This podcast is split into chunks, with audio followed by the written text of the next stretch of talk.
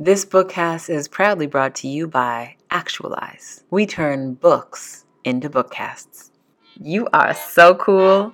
You're listening to Piss Off Old Paradigms or Piss Off Old Paradigms by Sheena Blake and Casey Valentine.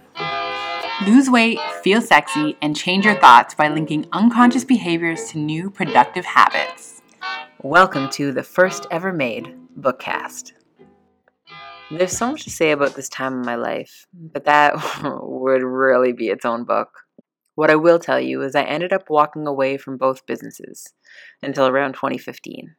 It took a year long leadership course and a great deal of self reflection for them to be reborn. In 2016, both companies were reopened and I was running them both full time. Now, why am I telling you all this? When I first started pissing off old paradigms in 2017, I was being advised to make a decision. I have a brilliant uncle who I am almost 100% certain will never read or listen to this bookcast. But my cousins might, so hi guys, I love you. Anyway, my uncle is a very prominent but retired businessman who, as far as my projections carry me, has not ever really thought very highly of me. So when I came to him asking for a consultation on my two growing businesses, he advised me to quit one because he didn't want me to risk too much and not be able to provide for my family. Or he just thought they were both going to fail. Whatever, I'm not sure which one he really believed, but I could not decide on which one to quit. Like, quit one? Oh my god. Now that I had just re fallen in love with both of them, the idea of letting go of one was like more than devastating. I was really, really struggling to decide. I mean, I did yoga, meditation, spoke with elders, healers, my parents. Everyone had something wise to say. None of it felt right at all. And I was in this place of like consistently having to decide every day which one of my companies I was going to like devote more time and energy to. I mean, some of the things that I heard from elders was like, well, whichever one is making you more money or whichever one is bringing you more joy. And, and it was always coming from a different place with each elder. You know, if, if the elder really enjoyed their lives but didn't have much money, they were like, hey, pick the one that brings you more joy. Um, but if they had a lot of money, they would be like, hey, you know, pick the one that's going to make you more money. And I genuinely was in this place of like, feeling like I had no idea who I was or what I was supposed to be doing. So, after pissing and exercising for a few months, my mind started shifting again. I was releasing the need to quit one of them. See, like I held on to the idea that I had I couldn't do both for a couple of years. And then after some time and shifting some thoughts, I realized that I'm going to want to do both. I'm going to have to do both. Likewise, I was also releasing the feeling that everyone was judging me for my decisions. Actually, at some point, just stopped caring what other people thought and just did what I felt I wanted to do. And I was really just making a damn decision. Like, that's all I was doing. And I decided to hold on to them both. I'm so glad that I did, actually. Both companies are growing and acquiring new personnel who do a great job, better than I could ever do. And because of this, and all of our combined brilliance, and my willingness to actually decide to do what I want, I've been able to create the life that I really enjoy. So here's the thing that I want to encourage you to do. I want you to make some solid choices in your life. But take your time. Don't make any decisions when you're mad or sad or happy or worried. Like, don't make any choices when you have like big feelings. Slow yourself all the way down. All that really matters is that when the time comes, you allow yourself to go all the way into the decision and see it through to the end. So you can't half ass this. That's why you can't make this decision while you're in a big feeling. You just have to make a decision, period, and go all the way in. Chapter 3 Affirmations. While I was in university, I had a strong group of close knit friends. We were always getting fancy and going out. It was the highlight of almost like every single day. I mean, we were young, so we partied a lot. We lived together, we worked together, we went to school together. But hey, what's your youth for if not for spending copious amounts of time with friends? During that time period, I was very caught up in my physical appearance. I was the one in the group of friends who was consistently saying like, "Do you do you think I'm cute? Do you think I look good in this? Do you think I look nice?" Looking back now, the whole thing is like so uncomfortable for me. But let me share with you the thing that shifted it all. One day, while getting ready to go out, I had come out of the shower and entered my friend's room, asking the usual questions that I always asked, and she said, Shut the fuck up and don't ever ask me that again. If you don't think you're beautiful, no one else will. You can't see my face right now, or then, but I'm sure your face is making a very similar reaction. I was like devastated and hurt when she said it. I mean, it was a little blunt, but it was the first time that I recall having to reflect on my decisions about my self image. It was the thing that pushed me into an understanding of why affirmations, or the things I say to myself about myself, are critical to an exceptional life. What my brass and bold friend did was teach me, indirectly, about the concept of affirmations. Affirmations are positive statements that assist us in reframing our thoughts. I was feeling unpretty and my friend told me that I have to see myself as beautiful. But how? How can I change the way I see myself? This is where affirmations go a long way. It took me nearly a decade to say kind things about my body. I started th- saying I started saying things to myself like I'm so grateful and happy for this body that is perfectly made. Saying this to myself was a huge shift for me. After saying this for some time, I realized that if I can say great things and be grateful for my body, why not do it for everything else in my life? So after Kevin and I split up, I began to affirm that I was financially free and that I have a healthy body and a wonderful relationship with my children. I encourage you to come up with some affirmations that will push you in the direction of having your greatest desires fulfilled. Write down seven affirmations. These will look like positive I am or I have statements. Once you have seven, record them using your phone and listen to them aloud every morning and every night. Affirmations are intended to be repetitious, and when you repeat things over and over, your thought about the thing changes. They make it easier for you to face your fears and walk into purposefulism.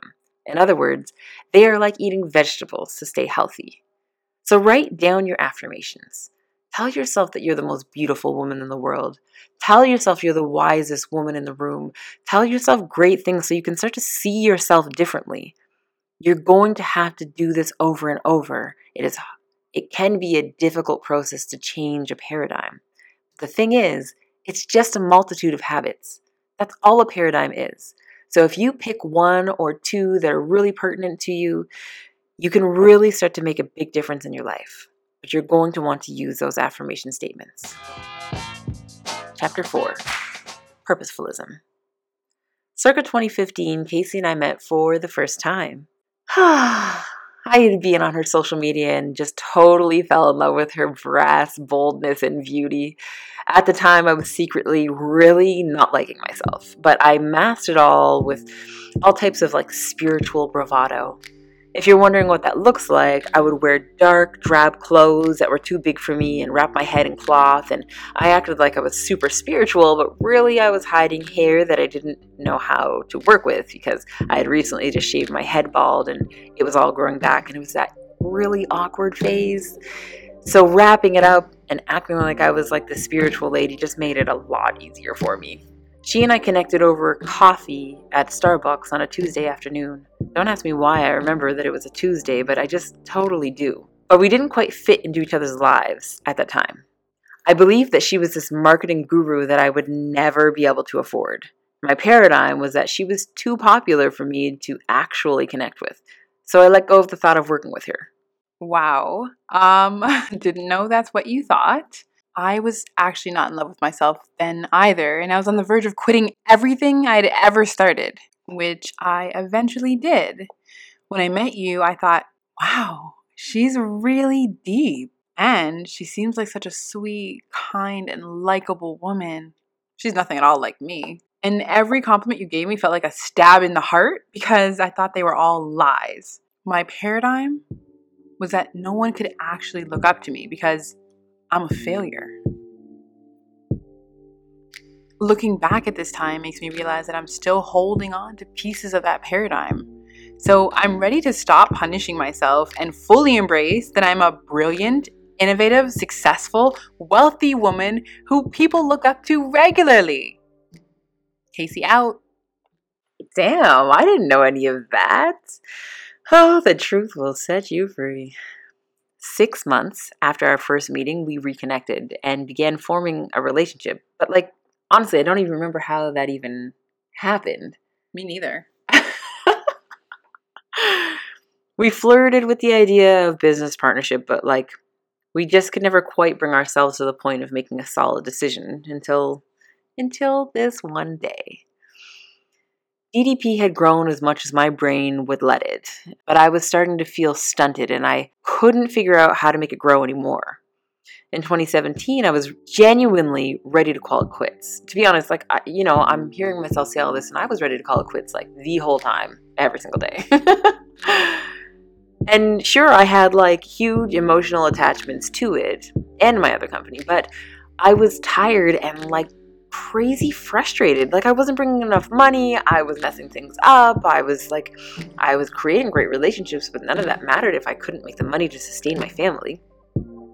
So now my uncle's previous warning about quitting one or both businesses started to come back. And honestly, it seemed like a really viable option.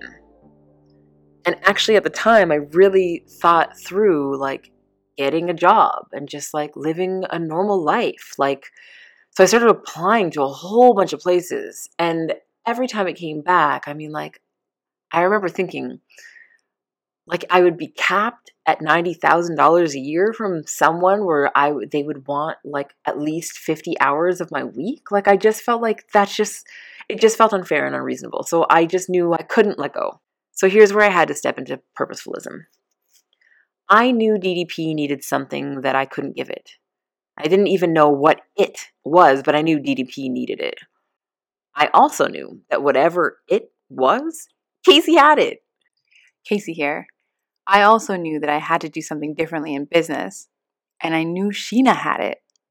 Sheena was poised, she had great customer service skills, and she made everyone she encountered feel special.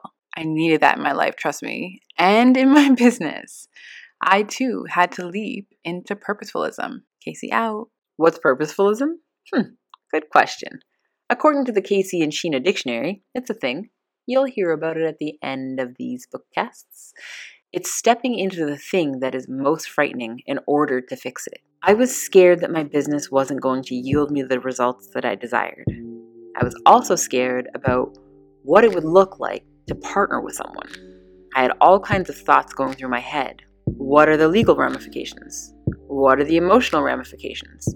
The whole thing made me want to throw up. So I leapt into purposefulism and asked Casey if she wanted to partner with me. Now, this sounds like super abrupt, and it kind of actually was in real life. And there was like a ton of people, like, there's a ton of my elders and parents that were like, you know, you really need to be careful. Like, you don't know, da da da. And I'm sure that, like, almost always parents are right but I just can't help but wonder if there are more parts to the truth of it all. Okay, that was Sheena language, but what I'm trying to say is I also knew that I was right. I knew that Casey's mind would take this to another level that my mind could never do. And us together would do something that the world had never seen before. So, as right as my parents were, that partnership can be this big, scary thing and can have the opportunity to cause problems, I also knew that if I didn't leap into this, I would definitely think about it for the rest of my life. Sometimes when you leap, you're not going to have all the support in the world because not everyone will see where you intend to land. They will think that if and when you fall, you're going to get hurt, and no one likes to see someone get hurt. Nonetheless, as you leap into purposefulism, remember that the only opinion that matters is yours. I had to hit a point in my life where no matter what anyone else thought, my decision was going to be my decision. And so I made it. Casey here. I had wanted to partner with Sheena before she'd even asked me. But there I was, this quitter with no business anymore. What did I have to offer? When she asked me, I was absolutely shocked. But I was so grateful. I wouldn't say that I had used purposefulism at all here. but I know that I definitely manifested her asking me, which is a whole other story. I could have decided to use purposefulism instead of hoping that it would manifest, which, now that I think about it, was probably not the best way. I could have gone to Sheena and said, Here are all the ways that I can help you grow your business. But I let my fear of failure stop me from stepping into purposefulism. Don't do what I did. Casey out.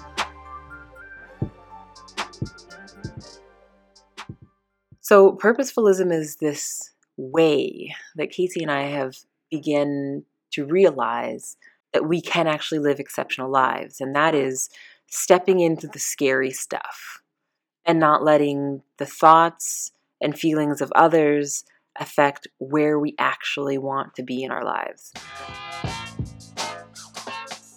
Would you say that you've grown a lot as like a human, as a woman, as a person, as a business person, a lot like since we've partnered?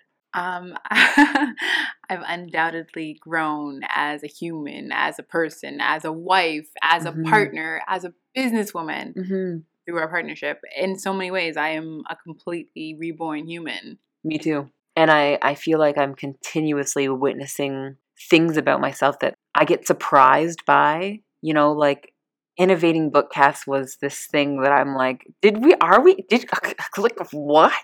And Casey is consistently reaffirming, like, Sheena, we did this. It's okay. Like, don't be freaked out. Like, I don't know if I'm, I'm not freaked out. I'm just sort of in awe because, like, you know, you hear about this stuff in podcasts, you watch this stuff on YouTube, but like, we are two regular people from different backgrounds, but similar backgrounds who like just decided to go all the way in.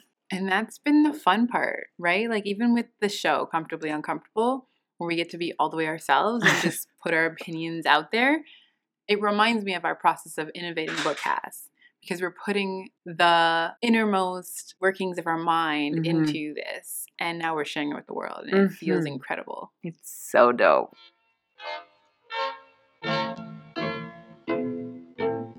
Thank you guys so much for listening to this bookcast. Stay tuned for the next episode.